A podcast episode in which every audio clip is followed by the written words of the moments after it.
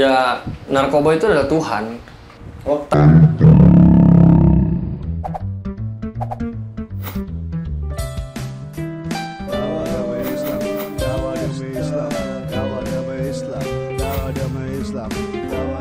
Assalamualaikum warahmatullahi wabarakatuh. Assalamualaikum. Eh, Lalan ya? Iya. Oh iya. Assalamualaikum, Mas Lalan. Waalaikumsalam. Kayaknya agak ini nih, agak eh, lambat jawabnya nih. Kayaknya apa ini ada efek-efek yang tema ini akan kita bahas nih.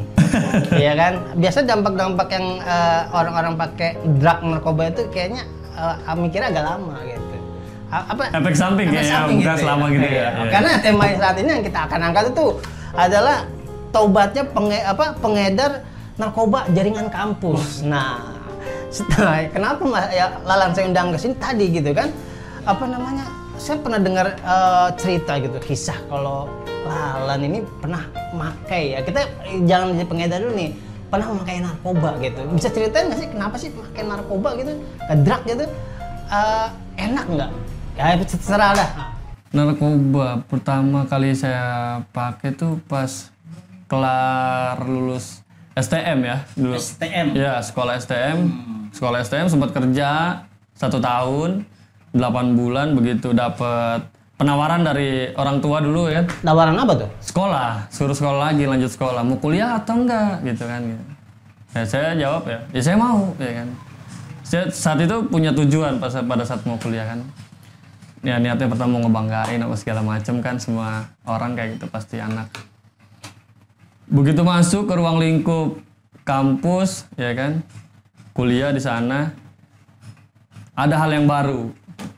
Baru tuh kayak maksudnya apa tuh? Iya dari pergaulan segala macam timbul kayak wah dulu kayaknya narkoba tuh dilarang ya kan kenapa nggak boleh makan narkoba tapi saya tertarik gitu kan pengen coba ya kan sekedarnya coba-coba awalnya Coba-coba. iya lama-lama terbiasa Jadi pertama kali makan narkoba tuh pas masuk ke dunia kampus gitu. iya Waduh. Ke dunia kampus bukannya belajar tapi justru justru meng- apa mengawali mengenal namanya eh, barang haram itu. Yang Iya. apa namanya? narko narkoba narkoba gitu ya. Nah, ya selain make begitu kira-kira enak nggak sih make itu? apa ya ya, ya yang Jadi pas kuliah itu kan kita make tuh. Ya apa sih yang dasar kita make gitu pas kuliah? Bukan nggak fokus, fokus, belajar gitu. Oh sa- saat itu mungkin karena kuliah itu kayak butuh tenang refresh refresh di kelas itu gimana sih? Kayak kan tegang nih kalau misalnya belajar nih ya kan? Kalau misalnya belajar pasti kan tegang harus fokus kan gitu.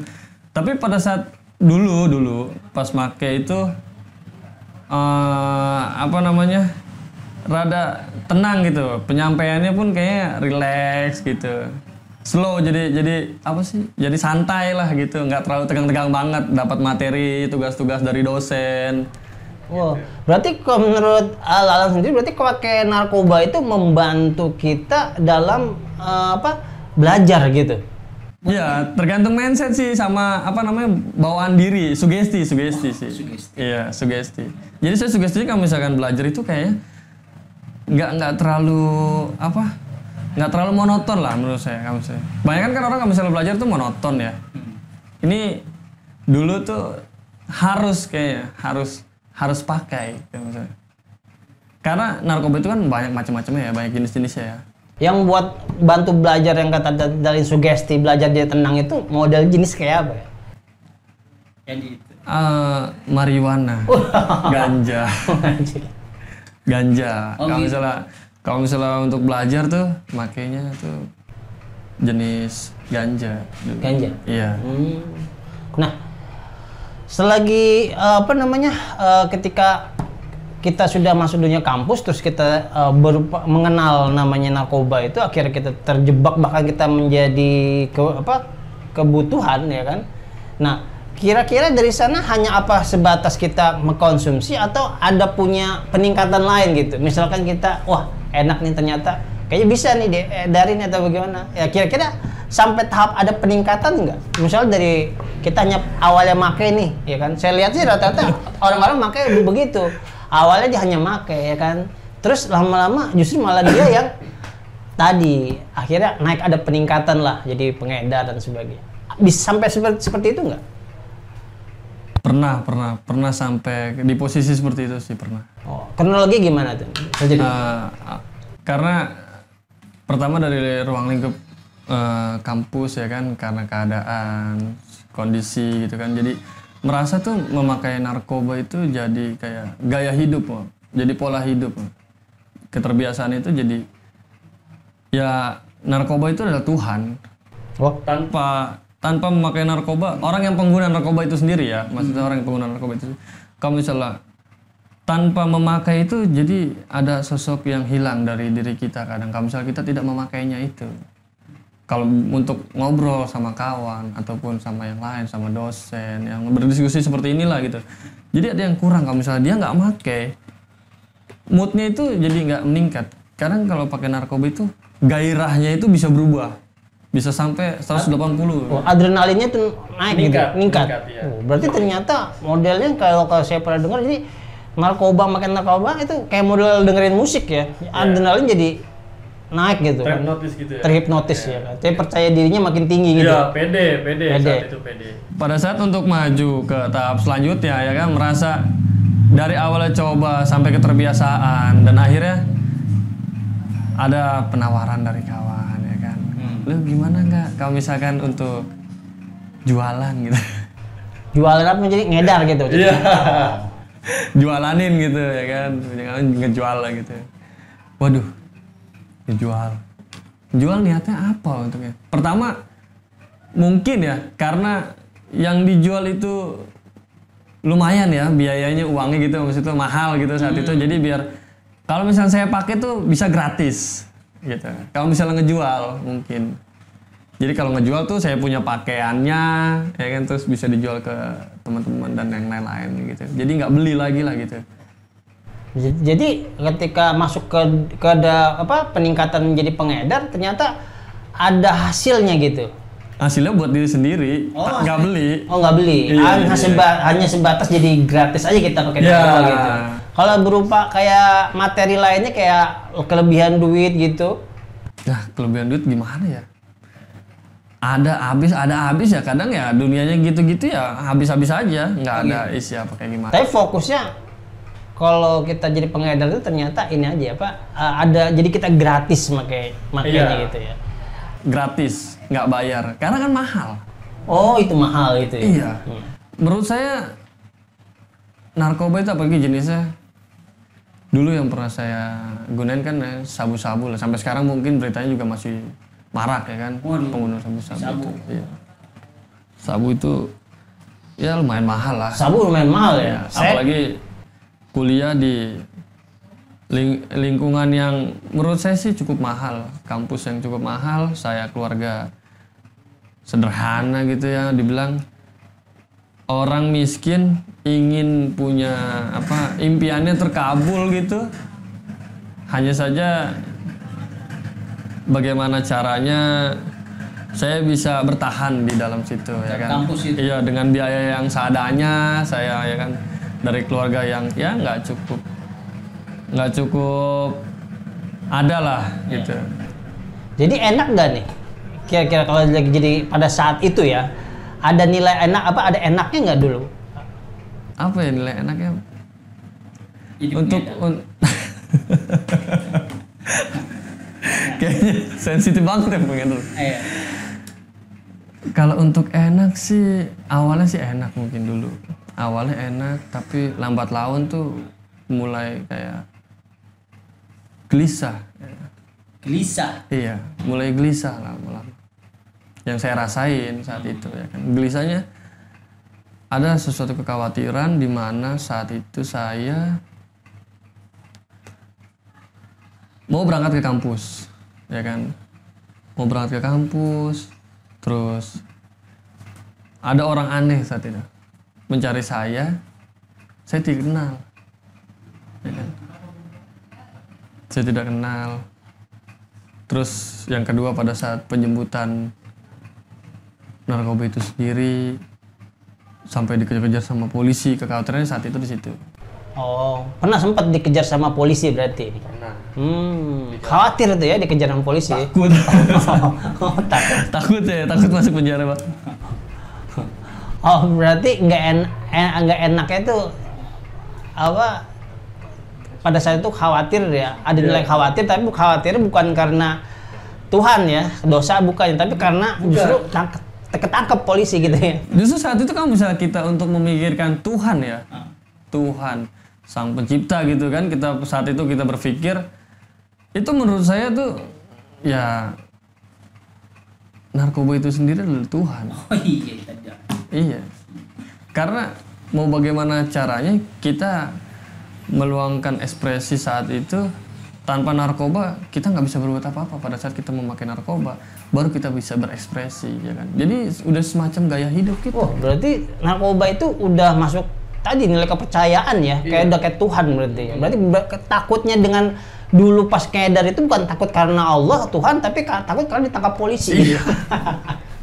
nah, lanjut selanjutnya nih misalkan kan. Nah, ketika kita paham lah sudah jadi ngedar, terus kita udah ada rasa khawatir. Nah, lalu pernah nggak kepikiran berhenti gitu? Pada saat itu gitu. kepikiran berhenti pernah kalau situ pernah di satu momen di udah udah mulai apa namanya nggak nggak tenang itulah saat ketenangan itu awalnya ada tiba-tiba mulai diganggu dengan rasa ketakutan setiap harinya ya kan di dibayang-bayangin sama waduh ini kiri kanan gua siapa nih mulai nggak percaya sama orang gitu terus polisi dikejar-kejar ya kan sampai sempat saya di satu hari itu eh, drop kayak menurut saya kira saya udah mati ya kan Maksudnya? OD lah Oh ode. Iya. Ode itu bahasa overdosis overdosis ya. Ah. Hmm, ode oh ya ode. Iya. Saat saat overdosis itu tiga tiga tiga sampai dua dua sampai tiga hari kalau nggak salah itu. Dua tiga sampai tiga hari saya nggak turun ranjang saya nggak masuk kampus ya kan? Tapi tugas-tugas saya kerjain saat itu ya kan? Di tempat di tempat tidur itu saya nggak turun ke mana segala macam sampai teman ngabarin makan lu. Lu udah berapa hari nggak makan? Iya gue mesen ini aja kan gitu Terus pada saat saya turun mau kamar mandi, tiba-tiba tuh pandangan hilang tuh. Pandangan hilang, drep, udah gitu aja. Sampai khawatir kawan. Sempat ada apa? eh, ngigau, mengigau. Eh, Dan saya pun nggak sadar saat itu. Mengigau, kata temen, saya ngomong tuh, tolong downloadin surat yasin di YouTube. Nigaunya itu. Iya, put, diputar. Diputar. Terus kalau misalkan gua mati, jangan lu bawa pulang mayat gua ke rumah. Gua malu. Gua malu sama keluarga gua. Gitu. Ya, pokoknya lu buang aja. Lu bungkus mayat gua, lu buang ke laut atau ke mana. Jangan sampai lu bawa ke rumah. Aib. Saat itu saya bisa berpikir seperti itu, padahal saya nggak sadar. Tapi menurut teman-teman saya, saya berbicara seperti itu. sangat dalam banget ya. Jadi mengapa kalau saya dengar itu agak kudu merinding, eh kudu merinding, bulu merinding, gerindik deh. Ya mungkin karena belum siap mati kali ya. Oh gitu kali. Walaupun sekarang juga belum tentu saya siap untuk mati. Tapi seenggaknya kita apa namanya ada apa namanya mengalami momen seperti itu mungkin itu yang dinamakan titik jenuh mungkin ya ataupun apa atau bagaimana gitu? Iya. kebosanan atau maksud saya seperti itu? Kebosanan ya kebosanan karena khawatir akan mati. Terus ditambah selang saat itu terjadi ada satu kejadian di 2014 kalau nggak salah. Ya kan? 2014 eh, ibu saya wafat Hmm, ya. ibu saya wafat ya kan. Di saat itu saya posisinya lagi sedang ujian praktek di semester 5 ujian praktek untuk pembuatan tugas ya kan. Tahap awal gitu. Di situ saya galau. Hampir enam bulan saya tuh gimana ya dibilang? Lu ujian dijemput sama teman-teman kampus ya kan. Kuliah ya kan. Saya diem aja itu saat itu nggak tahu apa yang harus saya gerak ya apa nggak tahu apa yang harus saya lakuin saat itu. Saya terpukul lah benar-benar terpukul ya. Di di saat sebentar lagi mungkin kalau misalnya saya benar kuliahnya ya kan ingin membanggakan orang tua ya kan. Beliau wafat ya kan. Ibu saya meninggal. Karena kan saya terjerumus ke dalam narkoba itu sebenarnya itu karena kesendirian kesunyian saya saat itu. Saya merasa sunyi walaupun saya punya keluarga tapi saya kan besar dari keluarga broken home. Ya. terpisah ya kan? Saat itu saya mulai apa yang harus bisa saya lakukan untuk menyenangkan diri saya sendiri? Saat itu. Ya masuklah ke situ saya. Akhirnya coba-coba ya kan? Dengan biaya yang nggak memadai dari diri saya saya sadar ya kan tapi saya masih suka akan itu ditawarkan lah ya kan untuk menjual ya saya jual untuk dapat gratis tapi ya di tahun itu saya merasa terpukul sekali apa orang tua saya nggak ada gitu.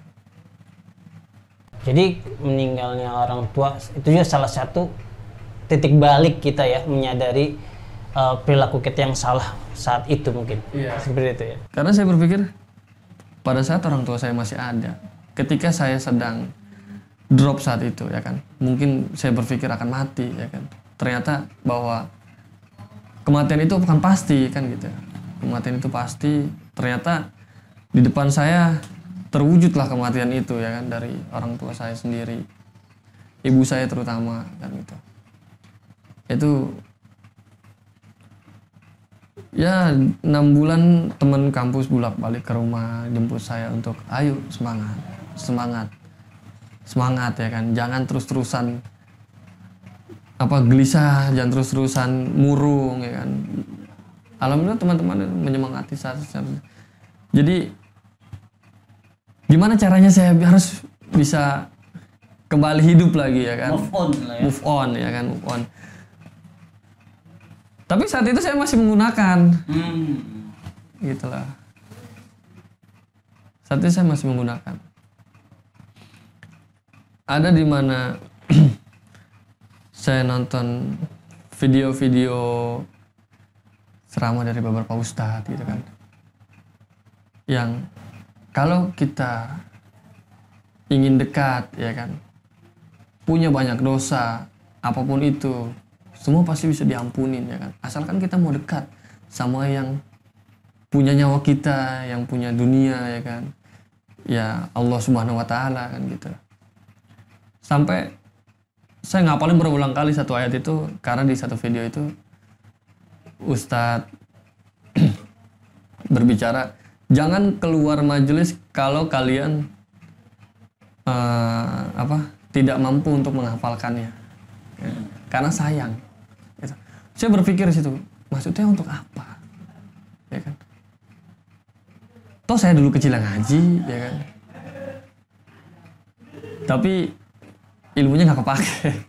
Saat itu Ya, saya berpikir itu kan apa iya dosa yang sekian banyak saya lakuin? Ya kan? Allah mampu memaafkan gitu kan. Terus mampu mau segala segala sesuatu yang pernah saya lakuin ya Allah baru memberi maaf dan ya itulah maksudnya bener nggak nih Allah memberikan saya maaf gitu lah. Sampai saya hafalin tuh Apalin surat apa? iya Bis- surat- bis- satu satu Satu, ayat apa dan satu, satu ayat satu surat? satu satu ayat Bukan satu surat. satu ayat satu potongan ayat Oke, satu sampai surat. nadanya pun saya hafal itu nadanya beliau itu saya hafal sampai Coba saya pengen dengar ayat yang menjadi mengubah titik balik dari apa eh, saudara Lalan gitu akhirnya mau meninggalkan dunia hitam itu. Ayat apa sih yang akhirnya bisa menyentuh hati? Siapa siapa tahu hati saya tersentuh saya juga eh, berubah gitu.